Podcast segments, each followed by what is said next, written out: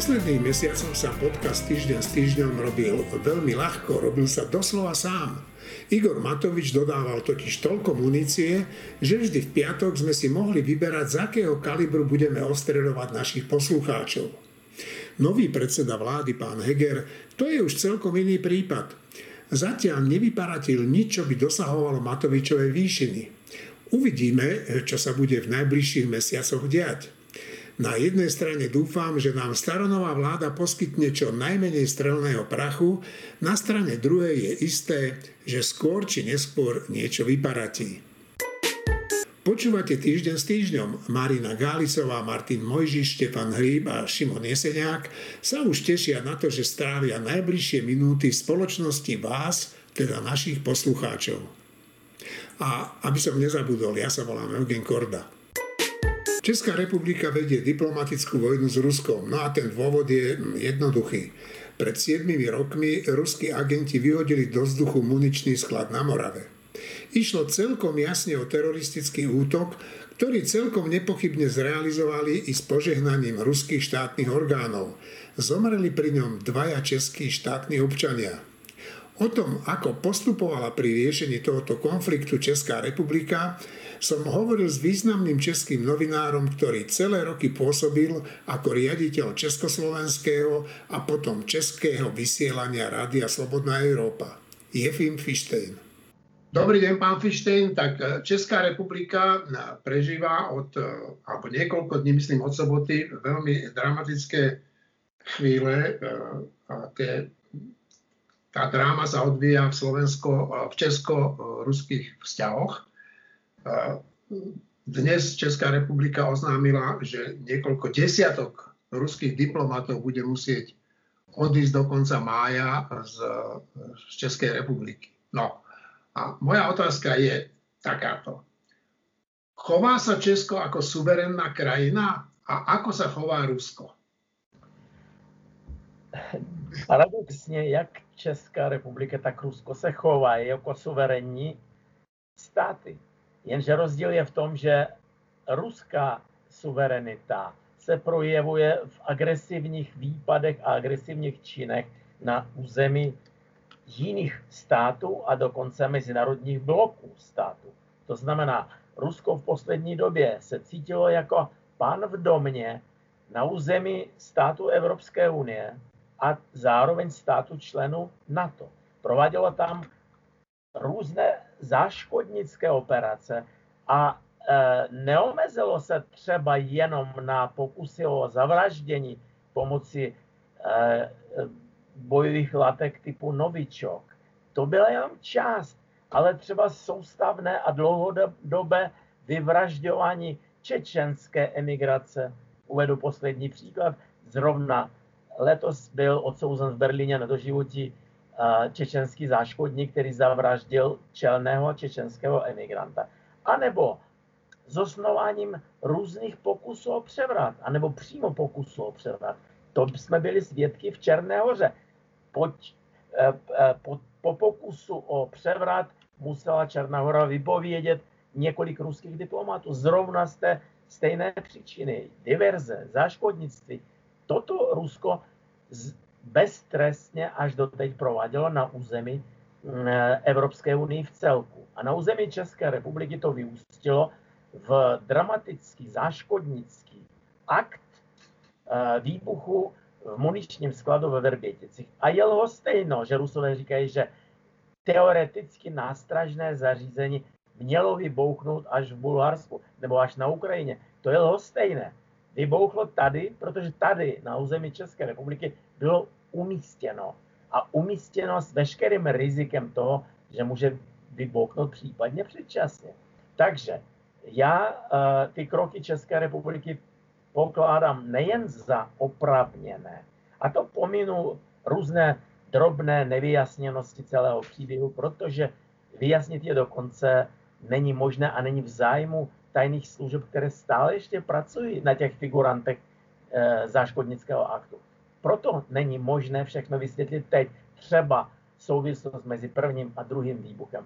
Faktem je, že tento pokus postavit na své patřičné místo a placnout přes nenechávou ručičku Ruskou federaci, je v celku nejen opravněn, ale myslím si, že je ku prospěchu celého našeho areálu, celé naše oblasti Evropské unie a státu NATO.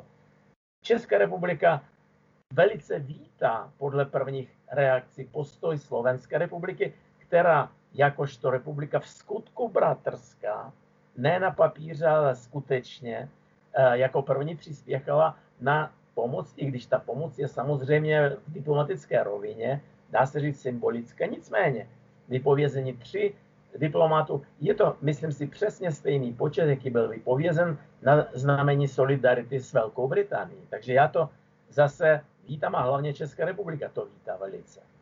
No a myslíte si, že k podobným krokom by eh, mali pristúpiť aj eh, spojenci eh, České republiky?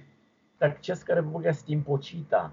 Nevím, zdali přistoupit, to zase jsem přeptán. Nemůžu zaručit, že spojenci, u kterých jsou vlastní zájmy, přistoupí ke stejnému vypovídání diplomatů ruských, ale byl by to velmi hm, symbolický, ale významný krok. Bylo by to skutečné gesto solidarity. A naopak, jestliže státy západní Evropy nadřadí své vlastní ekonomické nebo jiné zájmy nad tuto evropskou solidaritu, pak nemůžou ani od e, České republiky, ani od Slovenska žádat projevy solidarity v jiných věcech.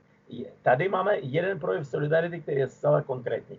A není to otázka e, teoretická nebo otázka spochybnitelná, tak jako je třeba umístění uh, migrantů ze Sýrie, je věc, kterou se dá snadno spochybnit, už aspoň proto, že samotná Merkelova uh, prohlásila, že rok 2015 se nesmí nikdy opakovat. Čili nesmí se nikdy opakovat příliv běženců v těchto měřicích. Takže teď máme co dělat se zaškodnickým aktem, O jehož povaze nikdo nepochybuje.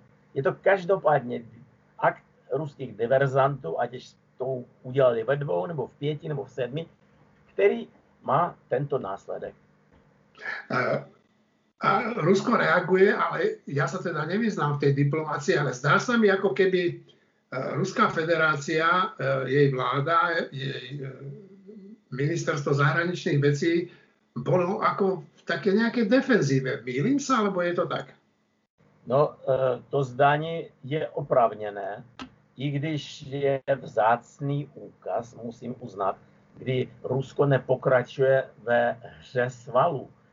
Ruským zvykem je vyšroubovat sázky vysoko a být ten, kdo pohrozí těmi nejvyššími sázkami, typu e, přerušení diplomatických vztahů, odvolání velvyslanectví nebo velvyslance a tak dále. Zatím to nebylo učiněno. Poslední prohlášení a e, náš posluchač a divák mě omluví, pokud už nejsem aktuální, protože te, ten vývoj je střemhlavý, ten vývoj je neuvěřitelně rychlý. Poslední prohlášení ministerstva zahraničí Ruska bylo, že v podstatě Rusku nevadí uh, synchronní, simultánní uh, Eh, jaksi srovnání stavu diplomatického personálu na vyslanectví, což je novinka. Až doteď eh, stavy ruských diplomatů převyšovaly mnohonásobně stavy českých diplomatů v Moskvě.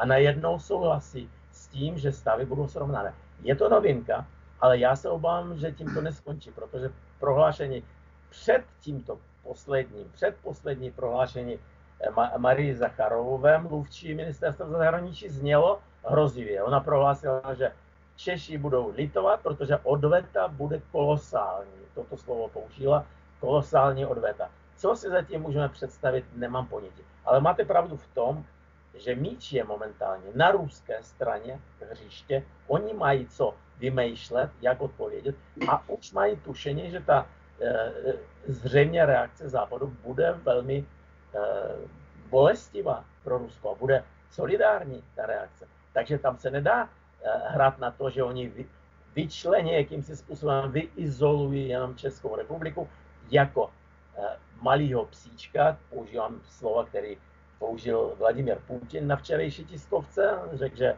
Rusko je jako tiger Šerchan, vládce džungli, zatímco tygra obtěžují drobní tabakové. Ono je to, je to lexikon, je slovník Rediarda Kiplinga skutečně, ale mínil tím nepochybně Českou republiku, která je jako drobný psík, jako, jako nevýznamná zemička, nemůže Rusku vyhrožovat.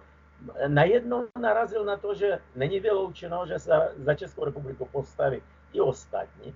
Konec konců eh, diverze zákeřnický akce odehrál na území eh, Evropské unie, nikoli na území jenom České republiky. To byla jen náhoda, že to se dostalo území České republiky, ale v zásadě Česká republika je členem Evropské unie a NATO.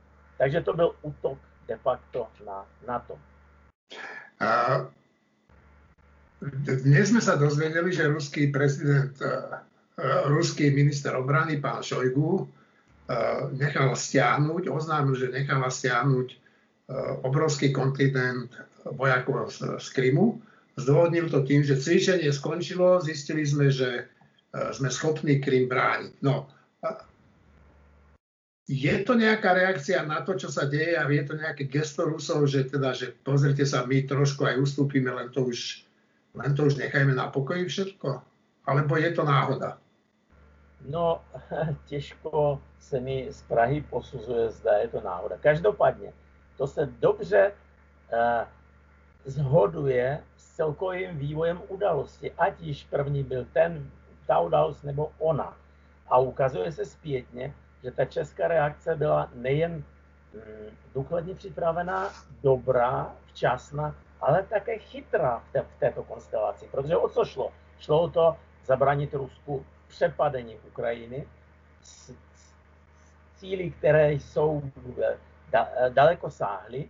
Říkalo se, že Putin je připraven mm, zabrat Oděsu, celou mořskou akvatorii kolem Oděsy, Mariupol, což je jediný vstup na Krym eh, z, z území Ukrajiny teď, ale mohl by se dostat do rukou Rusů. Zkrátka dobře, smysl celé operace i zastrašovací operace Ukrajiny byl zbožen nebo znehodnocen eh, tímto nečekaným krokem České republiky. Takhle je to třeba vidět. Pokud Rusové skutečně stahují, tak jak Šojgu on oznámil, že je čas vrátit se do zimovišť, takhle to oznámil, jako do kasáren v Rusku. Čili pokud je to tak, tak to znamená krach plánu na obsazení Ukrajiny, uvolnění napětí kolem Ukrajiny, protože je to zřejmé uvolnění. Ty takzvané lidové republiky na Donbasu a v Luhansku nemají síly, aby sami e, započali nějakou vítěznou válku. A bez Rusů nezapočnou také. To mění celou konstelaci. To je třeba si uvědomit, že tento krok České republiky podpořený Evropskou unii a NATO mění celou konstelaci. Putin bude muset si zamyslet a těžce si zamyslet nad tím, jakou strategii vyvíjet v této nové konstelaci. Ta už není příznivá pro Rusko. A Rusko ostatně nemá žádného spojence, kromě Běloruska, ale připomenu zapomnětlivým, že ani Bělorusko neuznalo obsazení Krymu. Takže neexistuje nikdo, kdo by uznal eh, ruskou dobyvač, dobyvačnou politiku na Krymu a proti Ukrajině. Takže je to velmi zajímavá nová konstelace. Pro Rusko nepříznivá, velice nepříznivá. Rusko je v defenzivě. Přesně jak jste řekl na začátku.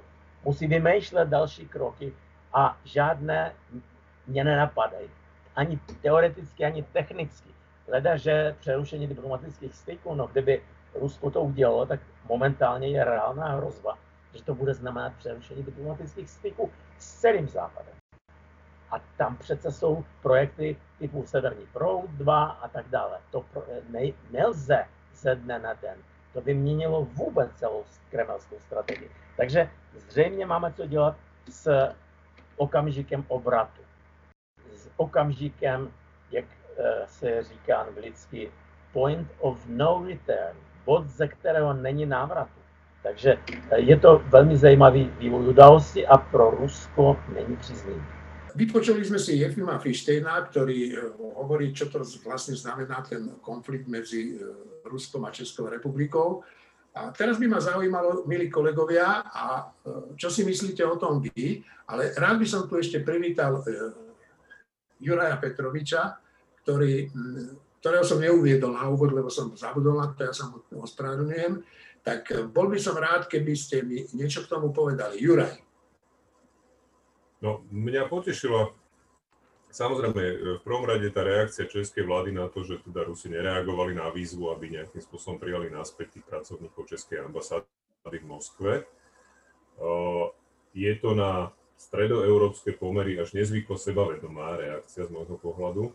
Takže, takže teší ma, že Češi teda hrajú zatiaľ tú hru z môjho pohľadu dobre, ak sa teda v posledných chvíľach nestalo niečo, čo, čo by spochybňovalo to, čo hovorím ale to ma celkom teší a potešilo ma samozrejme aj to, ako sa k tomu postavila slovenská vláda, lebo po rokoch vajatania a rôznych výhovoriek a nezmyselných proste pokusov sa tváriť, že sa nás to netýka, je to vyhostenie tých troch uh, ruských di- kvázi diplomatov, zrejme agentov, uh, určite jasný signál. Urobili sme ho skôr ako všetci ostatní, pridali sme sa k tým Čechom tak, ako sa na skutočne blízkych susedov patrí, takže za mňa dobre.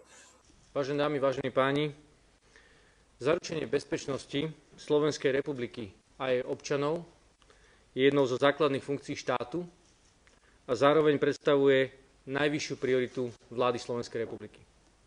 Spôsoby dosiahnutia tohto cieľa sme zadefinovali aj v nedávno schválenej bezpečnostnej stratégii Slovenskej republiky.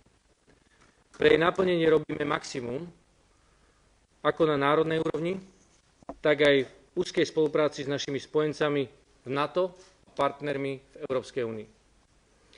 Považujeme za veľmi dôležité urobiť všetko pre ochranu bezpečnostných záujmov, medzi ktoré patrí aj vyhodnocovanie bezpečnostných rizik, vrátanie dosiahnutia toho, aby cudzie diplomatické misie pôsobili na území Slovenskej republiky v súlade s našimi zákonmi a medzinárodnými dohovormi. Slovenská republika, suverénny štát, pre takéto pôsobenie vytvára podmienky, zároveň však nemôže tolerovať, ak činnosť zástupcov cudzích diplomatických misií nerešpektuje dohodnuté princípy. V súvislosti so situáciou v našom geopolitickom priestore a aktuálnymi udalosťami v Českej republike, ktorej týmto opätovne vyjadrujeme solidaritu a plnú podporu a po dôkladnom vyhodnotení informácií našich spravodajských služieb, ktoré úzko spolupracujú s partnerskými spravodajskými službami spojeneckých krajín, vás chcem informovať, traja zástupcovia diplomatickej misie Ruskej federácie musia ukončiť svoje pôsobenie a opustiť územie Slovenskej republiky do 7 dní. Slovenská republika potvrdzuje svoj záujem o budovanie vzťahov s Ruskou federáciou, ktoré budú založené na vzájomnom rešpekte. Zároveň očakávame, že k tomu prispejú zástupcovia diplomatickej misie Ruskej federácie, ktorí budú rešpektovať princípy správania založené na príslušných medzinárodných dohovoroch. Ďakujem. Mňa by ale zaujímalo, že čo vlastne to, čo sa stalo, čo to vypovedá o Rusku, Marina. Nie o Českej republike, ale čo to vypovedá o Rusku. Veď toto nie je ojedinelý útok na, na inštitúcie a ľudí e, v západnom slobodnom svete. Tak e, čo to vypovedá o Rusku, povahe toho režimu? Vypovedá to len to, že ten režim v podstate slabne. A režim to o sebe vie, lebo vždycky Putin, keď mal e, to nahnuté so svojou popularitou, tak robil silové veci, agresívne veci, ktoré mu mali získať popularitu u vlastných ľudí. Tento útok vo Vrbieticiach, ono do toho na prvý pohľad nezapadá, pretože on sa odohral dávnejšie a odohral sa, tak povediac, bez priznania. Oni sa k tomu nepriznali, hej. Ale on zase zapadá do línie množstva iných útokov, ktoré Putin robí, na ktoré dáva príkazy pravdepodobne, alebo jeho blízki ľudia na to dávajú príkazy, určite on o tom vie. A je, zapadá to do línie aj čo sa deje v Česku. Napríklad e, tam sme ešte minulý rok rozoberali, tam bol ten e, agent s ricinom, ono to odišlo trošku dostratená, bolo to také nejednoznačné a vo svetle týchto vrbietíc sa začína ukazovať, že ono to možno bolo jednoznačnejšie aj s tým agentom s ricinom. Takže ono to hovorí o povahe režimu len to, že režim je autoritatívny, silový, ale slabne. Putin vie, že už množstvo Rusov žiada zmenu a že množstvo Rusov nie, nie je ochotných sa za neho postaviť. A tohto sa on bojí a preto jeho taktika zastrašovania je v podstate čoraz väčšia, čoraz eh, mohutnejšia. Ale čo je úplne zaujímavé v tomto kontexte a čo si možno tak nie celkom všetci všimli, keď Západ na to reaguje rázne a nie ústupčivo, tak vtedy je schopný aj Putin aspoň z časti sa stiahnuť. Napríklad teraz stiahuje mm, časť e, svojich vojakov od hraníc s Ukrajinou. Samozrejme, že ich nestiahuje všetkých, že to je len určité symbolické gesto, ale to symbolické gesto je strašne dôležité, pretože prišlo až po ráznej odhodlanej reakcii Západu, najmä Česká, ktoré môžeme čiastočne rátať a samozrejme ako spojenca Západu, aj Slovenska, ale z celej strednej Európy. Je zaujímavé, že vyjadrili sa aj mm, zástupcovia alebo reprezentanti V4 celej. No, to, bolo, to, to, bolo, to bolo, ak ťa môžem prerušiť, to bolo na vlastne e, na iniciatívu nášho uh, uh, premiéra, ministra zahraničných vecí pána Korčoka, ktorý to celé inicioval ja si myslím, že Maďari by boli ticho, keby to nebolo. Je to možné, ale napokon no. ticho neboli. No ale a čo chcem ešte povedať, že v tejto súvislosti ja by som čakala trošku ráznejšiu reakciu zo strany predstaviteľov Európskej únie. Američania reagovali tvrdo a rázne a zastali sa svojho spojenca, čo je úplne výborná správa. Európska únia, áno, boli tam podporné vyjadrenia, ale boli to také vyjadrenia takého typu, že e, trošku vlažné. Dobre, a Šimon, ty si čo myslíš o tom? Chcem komentovať inú vec a to je, to je a že by sme mali sa pokúsiť o obmedzenie obchodných vzťahov s Ruskou federáciou, pretože tomu, čomu uh, Vladimír Putin rozumie, je sila a sankcie. Takže ak sa budeme pokúšať o to, aby sme čo najmenej statkov, služieb a tovarov kupovali od Ruskej federácie, tak to Putin reálne, reálne pocíti. Je dôležitý napríklad projekt Nord Streamu, ktorý, ktorý sa dokončuje a bude dôležité, ako bude reagovať e, Nemecká spolková republika e, na projekt Nord Streamu, lebo to by bola reálna, reálna podpora, e, podpora Českej republiky a nie len taká deklaratórna, i keď i vypovedanie ruských agentov, ktorí sú skôr známi pod pojmom diplomati, je taktiež dôležité. Ešte je dôležité dodať, že v Českej republike na ruskej ambasáde pôsobí 150 ľudí. 150 ľudí tam naozaj nemá dôvod, dôvod byť, takže by som očakával, že, že sa naplní to, čo myslím si, že aj minister poverený minister zahraničných vecí eh, v Českej republike Hamáček hovorí, že, že tých eh, zamestnancov tej ambasády by malo byť nepomerne menej. A posledný bod je, že posledný bod sa týka Sputniku, Sputniku V. Tak ak na nás Rusko útočí, tak by sme sa mali naozaj zamyslieť, či máme záujem si kupovať produkty ruskej hybridnej vojny, ktoré sú navyše neregistrované a neoverené. Ja sa jednoznačne myslím, že nie a ja by som sa Sputnikom za žiadnych okolností nenechal zaočkovať. Ani keď bude schválený. Marina, ešte raz. Marina? Ja som chcela spomenúť to, čo načal Šimon a on to napokon povedal, že veď my tých statkov od Rusov berieme v podstate minimum. Tam najväčší problém sú tie v podstate energetické suroviny. No a tam e, majú veľké slovo Nemci a ten Nord Stream. Nord Stream 2 je podstatný. Lenže Nemci, ako vidíme, mm, oni tou svojou ostpolitik v podstate jednak si, si myslia, že udržujú nejaký status quo, nejaký mier, obchodovaním s Ruskom, to je jedna vec. A druhá vec je, že oni si odstavili tie jadrové elektrárne, čo sme aj minulý týždeň už tu spomínali na podcaste. No a tým pádom ma, musia vlastne vykryť tú stratu energetickú. Takže sami sa dostali do takejto situácie. E, dobre, e, hlási sa to. Ja som sa hlásil. No dobre, tak hovor. Ja, dobre. Ja len možno ešte treba spomenúť naozaj to, čo aj myslím Šimon spomínal, že ten postoj Európskej únie, alebo Marina, neviem, uh, že to je skutočne obrazom toho, kto je momentálne ten kvázi minister zahraničných vecí, je ten Josep Borel, ktorý bol v tej Moskve na tej neuveriteľne trápnej návšteve v situácii, kedy tam skutočne nemal čo hľadať, za čo teda aj v rámci Európskej únie bol, bol veľmi silno kritizovaný.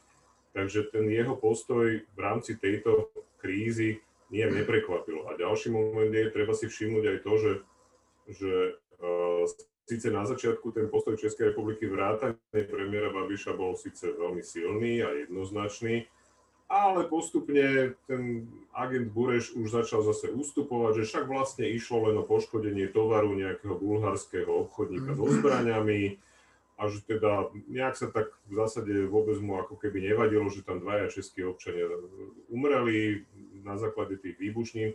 Pravdou je, že toto nie je, že to nebola typická akcia, kde sa Rusko snažilo niekoho zlikvidovať, aspoň nie na tom území, kde sa to stalo je, vyzerá to tak, že išlo skutočne o akciu, ktorá mala poškodiť toho bulharského obchodníka so zbraniami, ktorý dodával zbranie na Ukrajinu. Vtedy bola v otvorenom vojenskom konflikte s Ruskom, inak je teda s ním dodnes, ale teda je to taký zamrznutý konflikt. Takže tu išlo skutočne o nejakú správodajskú hru, ktorá mala poškodiť toho obchodníka, mala zničiť nejaké zbranie, ktoré mohli pomôcť Ukrajine a toto, toto pozadie. A plus teda to ohlušujúce mlčanie českého prezidenta, to je ako na záver tiež ešte netreba zabúdať, že teda ten, ktorý vždy bol v predklone pred týmito režimami, či to je Rusko, či to je Čína, tak teraz už teda zarito mlčí a vraj sa údajne v nedelu vyjadri, tak som veľmi zvedavý. Čo... No uvidíme. Ja by som Števo najprv dal Martinovi slovo, ten sa hlásil a potom tebe hneď. Martin. Ja som len sa dodať k tomu, čo Ďuro hovoril, že, že to je útok na, na, na inú krajinu a nie útok na, na zbranie bulharského obchodníka, keď tam jednak zomrú dvaja ľudia a jednak tam v okolí niekoľkých kilometrov ostalo na mnoho rokov spústa nevybuchnutej munície. To znamená, že jak si Áno, eh, tam mohlo dojsť k tomu, že, že, že tri roky potom to zabije nejaké deti, ktoré sa pôjdu hrať do lesa. To znamená, že a, a aj keby tieto detaily tam neboli, tak to je jednoznačne proste teroristický, teroristický útok. Mňa na tom celom prekvapuje Milo, uh, akože dobrá, rýchla reakcia Čechov, na ktorú keď dali Rusi protireakciu, tak Češi veľmi správne vystupňovali tú svoju reakciu. To bolo skvelé. Výborná bola tá Korčoková iniciatíva na V4, vynikajúce vyhostenie troch špionov s diplomatickým pasom zo Slovenska. Ja tomu až nerozumiem. Proste mne sa nezdá, že Česká republika, Slovenská republika, V4 sú tak správne orientované, že, že, že toto ich charakterizuje, ale vďaka Bohu za akcie, ktoré sú dokonca lepšie podľa mňa, než my sme.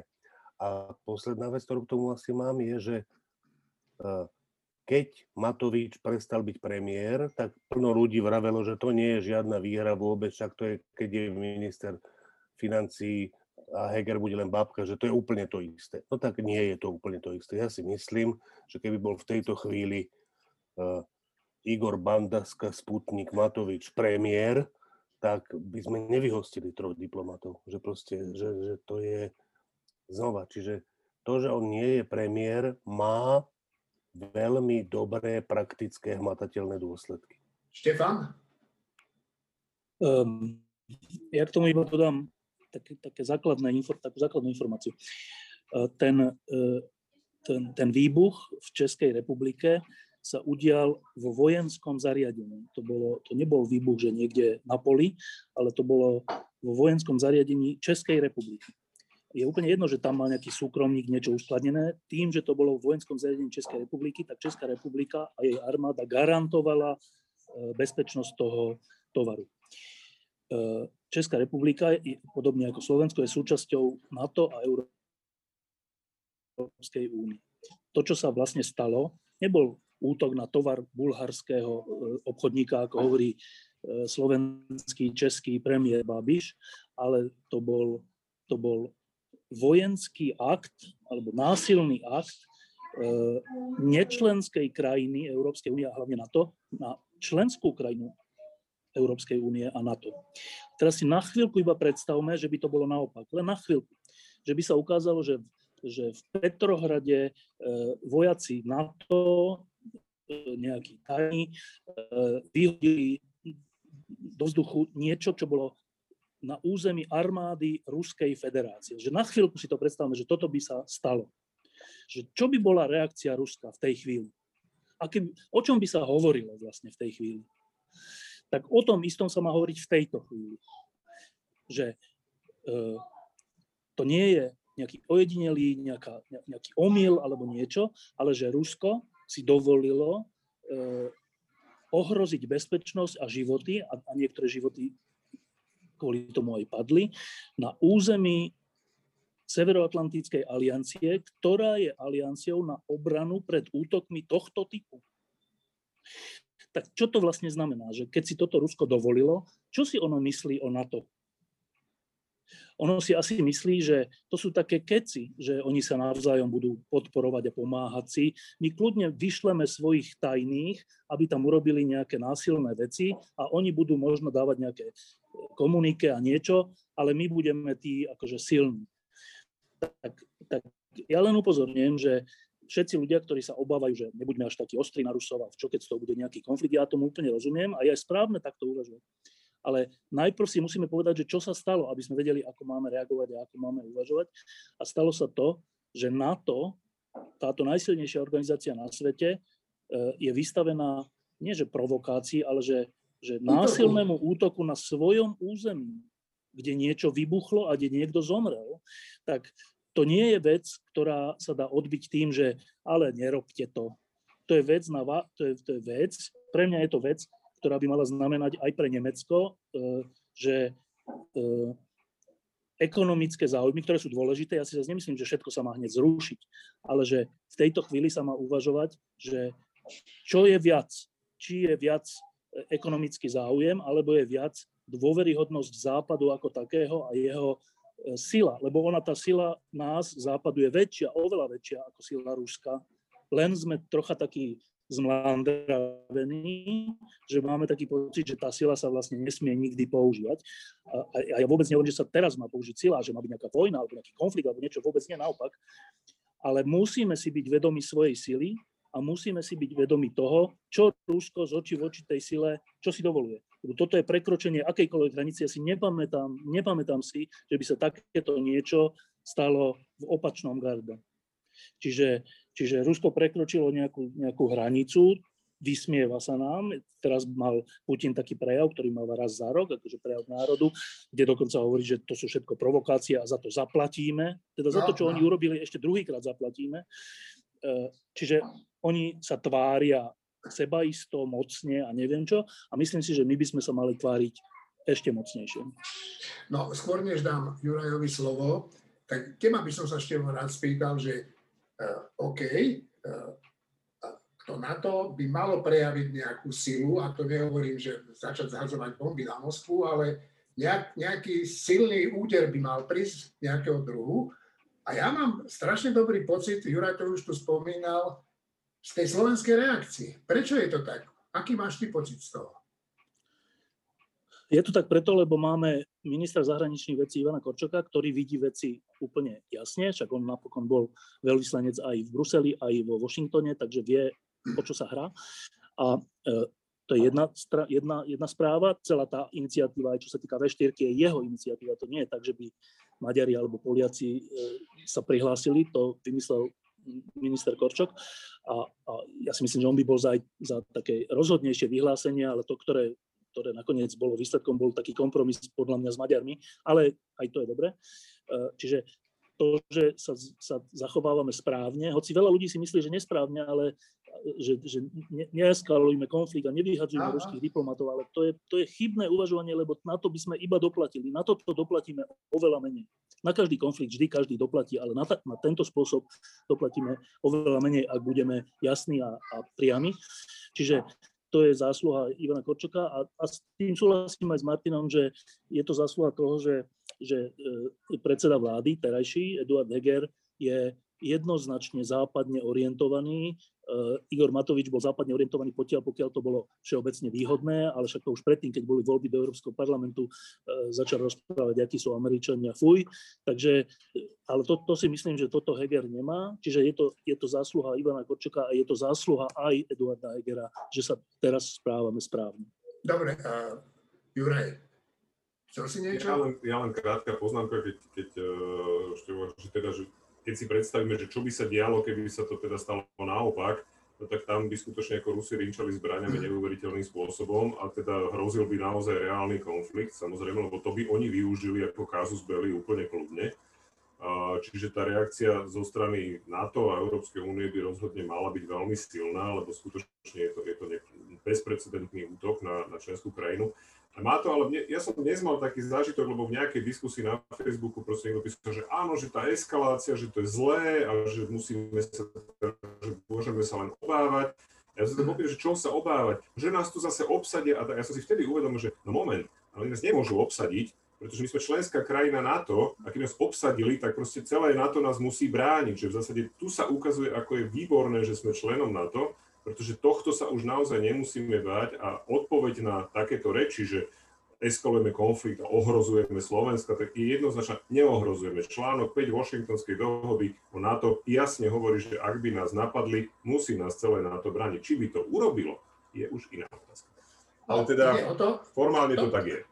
To som chcel povedať, že e, tá ochota e, spojencov brániť jednou zo svojich spojencov ktorý je evidentne ešte veľmi slabúčký, sa vždy odvíja od toho, že či ten spojenec tých väčších je ochotný riskovať uh, životy a, a vlastne všetko kvôli tým väčším spojencom. To musí preukázať, že je hoden toho spojenectva.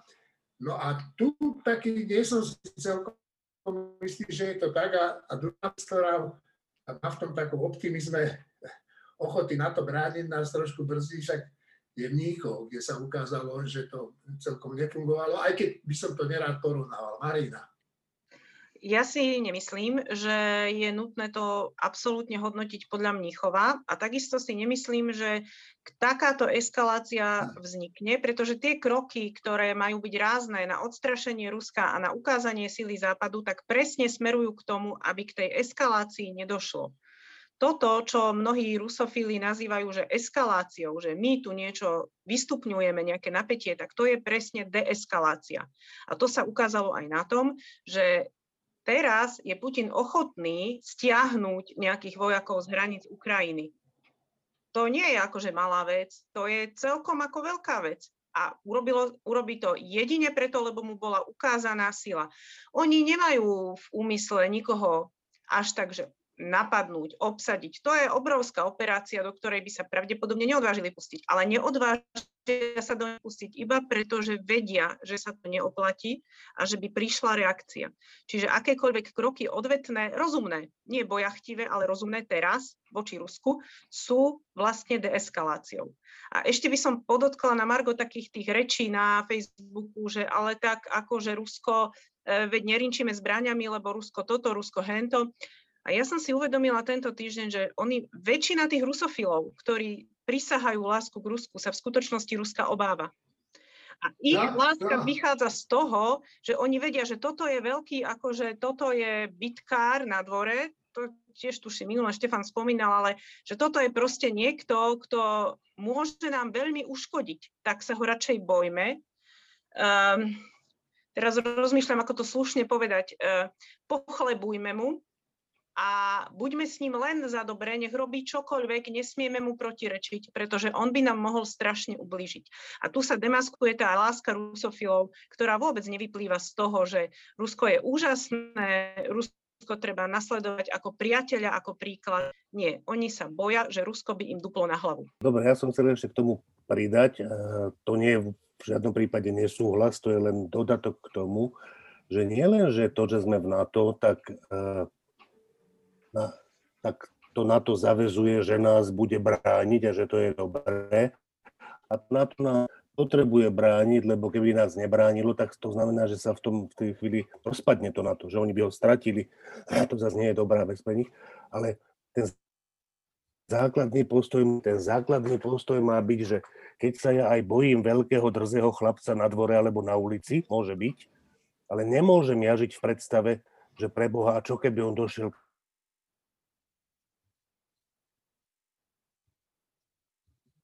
k nám domov.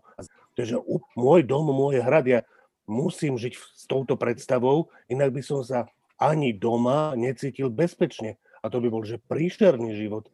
A mne sa zdá, ako keby sme my nemali toto základné naladenie, že keďže Rusi keby došli k nám, tak to by bolo, lebo oni sú si, to je jedno, že sú silní, keby došli k nám, tak my sme tu doma a mali by sme položiť životy, aby sme ich pozabíjali čo najviac, aby sa im neoplatilo chodiť nikam inde. Proste doma som doma a u nás ako keby neexistoval väčšinovo tento názor. My sme takí vlastenci, my sme v vlastenciach z komunistických čítaniek, že to, to je že žiadne vlastenectvo. To má ale korene v tom, ako vznikla táto republika. To je ten základný problém, že veľa ľudí nemá ten vzťah, že by boli ochotní brániť svojim životom, ale áno, inak súhlasím úplne na to. Štefan? Ešte, dve poznámky k tomu. Ehm, ten, ten, ten príbeh, že alebo ten, to opakovaná takéto kliše, že ale však my sme malá krajina, kto by nám pomáhal, keby, nám Rusi, keby nás Rusi napadli, alebo kto by pomáhal po Baltiu, keby ho Rusi napadli, alebo kto by pomáhal hoci komu. Tak to je, to je príbeh, ktorý šíria práve tí, ktorí chcú, aby, e, aby sme nejakým spôsobom boli pod ruským vplyvom. Skutočná realita je taká, že práve preto sme v NATO, a nie len my, ale mnohé iné krajiny, e, pretože sme sa spoločne dohodli, že sa, že sa potrebujeme brániť pred prípadným nebeč, nebezpečenstvom zvonka, ktoré môže byť Rusko, ale môže byť aj nejaké iné. E, tá úvaha, že ale však v Mníchove pred druhou svetovou vojnou Západ zlyhal, je pravda, ale práve preto vzniklo na to po druhej svetovej vojne, aby takéto zlyhania neboli. Čiže to, to by som nespomínal, to je úplne, že to je zlé spomínať, lebo to v ľuďoch vyvoláva takú porazeneckú vec, že aj tak je všetko jedno. Nie je všetko jedno. Po druhej svetovej vojne rozumne Západ sa dohodol, že sa bude proti nebezpečenstvám, ako bol fašizmus a komunizmus, brániť spoločne. Preto sme v NATO, preto Rusi nezabrali po Baltie, lebo po Baltie je v NATO, preto si trúfli na chudobnú a slabú Ukrajinu, lebo lebo nie je v NATO, my sme v NATO a nič sa nám nestane, pokiaľ v ňom budeme. No tak nakoniec chcem si. Šimon a ja máme také krátke citáty dvoch významných osobností. Tak Šimon, začnem s tebou. Povedz, čo je to a kto to je. Je to ruský šachista a občianský aktivista Gary Kasparov, ktorý prednedávno na Twitteri napísal tento výrok, keď dúfam, že ho preložím správne. Vo všetkých krajinách existuje mafia, ale pardon, zle som to povedal. V každej krajine, exist, každá krajina má svoju mafiu, len v Rusku má mafia štát. Hm, dobre, no a ja, ja to už dúfam nepokazím ako ty.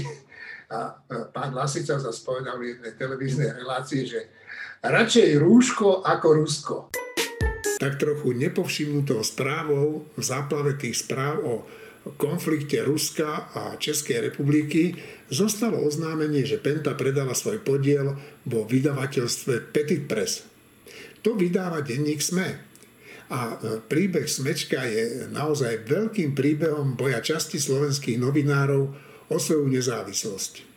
Začal sa už v čase, keď sa na Slovenskom rozprestieral Mečiarov tieň. Vtedajší ešte zväzácky denník Smena mu ležal v žalúdku a rozhodol sa ovládnuť ho. Partia odvážnych novinárov na čele so šéf-redaktorom Karolom Ježíkom odišla a založili si vlastné noviny s názvom SME. Teda každému chceli odkázať, že sme. My sme tu. No a boli úspešní a hlavne slobodní. Lenže takto už býva, po rokoch opäť niekomu prekážali a tak sa ich pokúsila ovládnuť finančná skupina Penta. Sice sa jej podarilo získať veľký, skoro 50-percentný podiel vo vydavateľstve, na ovládnutie novín to však nestačilo.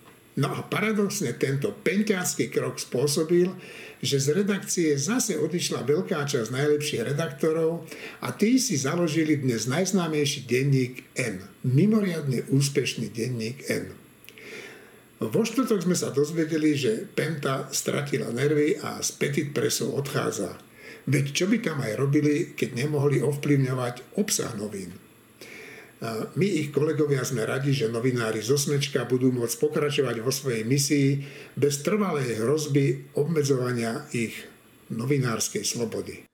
Štefan, tak ty si jeden z tých ľudí, však si šéf-redaktor e, týždňa, si jeden z tých ľudí, ktorí ten e, príbeh slobody novinárov na Slovensku, ale aj vo svete dlhé roky sleduješ a, a vieš, o čo v tej novinárskej slobode ide. A včera vyšla taká správa, že z vydavateľstva Petit Press odišla Penta. Čo to znamená? To znamená, že sa jej nepodaril plán, ktorý, mal, ktorý mala. Napriek tomu, že, že je to veľmi bohatá skupina finančná, tak sa jej nepodarilo vytvoriť si aj z OSME a z ďalších médií taký ten atomový kufrík, ktorý otvoria, keď budú ohrození. E, myslím, že to zistili potom e, po zmene tejto vlády najmä, že, že sa siaha dokonca už aj na najsilnejších ľudí, však jeden zo zakladateľov Penty bol aj vo, e, teda zadržaný. To znamená, že tá, táto správa je dôkazom, že v demokracii a v slobodnej spoločnosti, ani keď máš veľa, veľa, veľa peňazí, tak nemôžeš všetko. Veľa ľudí si myslí, že e, teraz žijeme v takom režime, ktorý je vlastne podobný ako komunistický, lebo len mocní môžu niečo a bezmocní nemôžu nič. Tak toto je presne príbeh, ktorý ukazuje, že to tak vôbec nie je, že najfinančná skupina nepremohla SME, nepremohla redakciu SME. Ehm, k tomu ešte dve poznámky. Jedna je, že ešte dokonca sa stalo to, že z jedných slobodných novín sú dve slobodné noviny, čo je úplne výborná vec pre, eh, preto, aby Slovensko postupne sa stalo normálnou krajinou. Je dobré, že vznikol denní gen z ľudí, ktorí nesúhlasili s tým, aby pracovali pod hoci aj menšinovým vlastníkom pentov. A je dobré, že zostali ľudia v SME, tí, ktorí tiež s tým nesúhlasili, ale, ale tvrdili, že dá sa to uhrať a tento výsledok im vlastne dáva zapravdu. Čiže toto je dobrý vývod.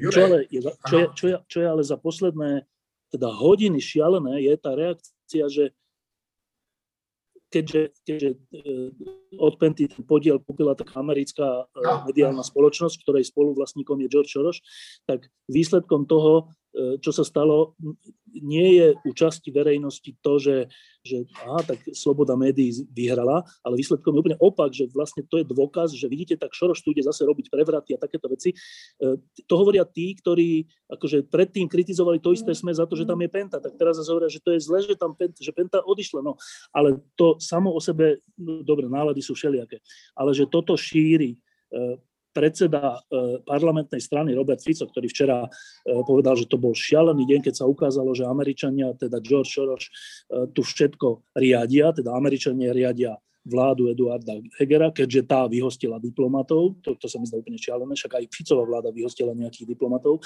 ale že aj ten príbeh sme teraz ukazuje, že oni mali pravdu aj v 2018 po vražde, že všetko to tu riadil Soros a ďalej to ide riadiť, tak toto sme, toto je, že a to bola, že hlavná politická strana, ja neviem, 16 rokov alebo 15 rokov na Slovensku, tak táto hlav, to len ukazuje, že jaká sme my krehká krajina, že tu rozhodujúca politická sila, ktorá bola, už našťastie nie, ale bola dlhé roky, eh, je schopná prijať takúto optiku a šíriť ju úplne, že, že po, nie že pokleslú, ale že extrémistickú, extrémistickú logiku a extrémistické reči, tak aj o tom je ten, ten príbeh denníka ZME, e, ten záver jeho, že, že sa tu ukazuje, aký sme my nepripravení na, na normálne slobodné pomery, v ktorých si môže niekto kúpiť časť denníka ZME, ak tá druhá časť tým súhlasí, čo je na tom, a nech sa volá Šoroš, a nech sa volá aj Putin, je to jedno, nech sa volá ako chce. Ak sa tí ľudia dohodnú a predajú si svoj podiel, tak, tak e, to samo, akože my tu nechápeme ani len to, že to nie je tak, že teraz niekto kupuje časť médií na to, aby ovplyvnil strednú Európu. To sú úplne naivné predstavy, že čo, že George Soros teraz bude, on ani nevie podľa mňa, že to kúpili, lebo že to není, že jeho, nejaká jeho, jeho hlavná aktivita, ale že čo, že kúpi časť a teraz bude telefonovať redaktorom, že počúvajte, teraz napíšte toto a teraz napíšte toto. To sú úplne že bláznivé predstavy, ktorým sa to ale my na Slovensku že vážne zapodievame, tak to je tiež odvrátená strana toho príbehu. Ten príbeh je dobrý, dobre, že to tak dopadlo a je dobre, že e, tí redaktori sme vydržali ten tlak, ale je hrozný, ten záver je hrozný v tom, že, že e, ten, ten spor, základný spor o slobodu médií sa nekončí a to Robert Fico úplne, že zaklincoval. Dobre, tak ja vám všetkým ďakujem. No Juraj, chceš ešte? No, musíš sa zapnúť, Juraj. Ja som mal k tomu len zo pár poznámok. Jednak e, to, čo hovoril ešte Šimon, že teda v Rusku má, má mafia štát, no tak u nás to tak takmer dopadlo, nebyť týchto volieb. A to je zase tá výhoda tej demokracie, že teda voľby dokážu urobiť poriadok aj s tým, že mafia má takmer štát, že sa jej to takmer podarilo ho nejakým spôsobom uniesť a ukradnúť. Ale čo ma teší na tom príbehu denníka SME a denníka N je to, že že na rozdiel, že, že tu je vidieť ten veľký rozdiel oproti Maďarsku, kde v podstate prestali existovať slobodné médiá a teda umožnilo to následne tú, tú, toto vyrastenie tej, tej takmer diktatúry Viktora Orbána a všetkého, čo s tým súvisí, rovnako tej kleptokracie, ktorá s tým súvisí. A že tu teda skutočne ma teší tiež to, čo povedal Štefan, že teda tí redaktori, ktorí zostali v SME, to vydržali a nejakým spôsobom udržali tú kvalitu na tej úrovni, že že sa Pente nepodarilo spraviť z toho plátok. Takže toto je dôležité a posledná možno poznámka naozaj, že uh, ma veľmi mrzí, ale bohužiaľ také je Slovensko, že tu sa dá tvrdiť, že George Soros bude riadiť denník SME, pretože veľká väčšina ľudí si nedokáže predstaviť, ako fungujú proste ľudia, ktorí majú naozaj veľa peňazí, ako fungujú investori, ako fungujú proste investície do mediálnych domov, proste môže Robert Fico vyhlasovať, že teraz tu Američania budú riadiť denník SME. Takže toto je bohužiaľ zase len obraz toho veľmi zle a, a slabo vzdelaného Slovenska, kde veľká väčšina ľudí je schopná zdieľať neuveriteľné hlúposti, lebo proste tomu sú, sú schopní a ochotní veriť a ich nedostatočné a veľmi slabé vzdelanie v nejakom kritickom myslení presne k tomu vedie. Takže to je, to je úloha na generácie, aby sa podobné hlúposti tu nedali šíriť, ale zatiaľ sa bohužiaľ dajú. Dobre, tak e, ja vám ďakujem, že sme tu spolu šírili e, naše myšlienky a teším sa o týždeň. E, dovidenia.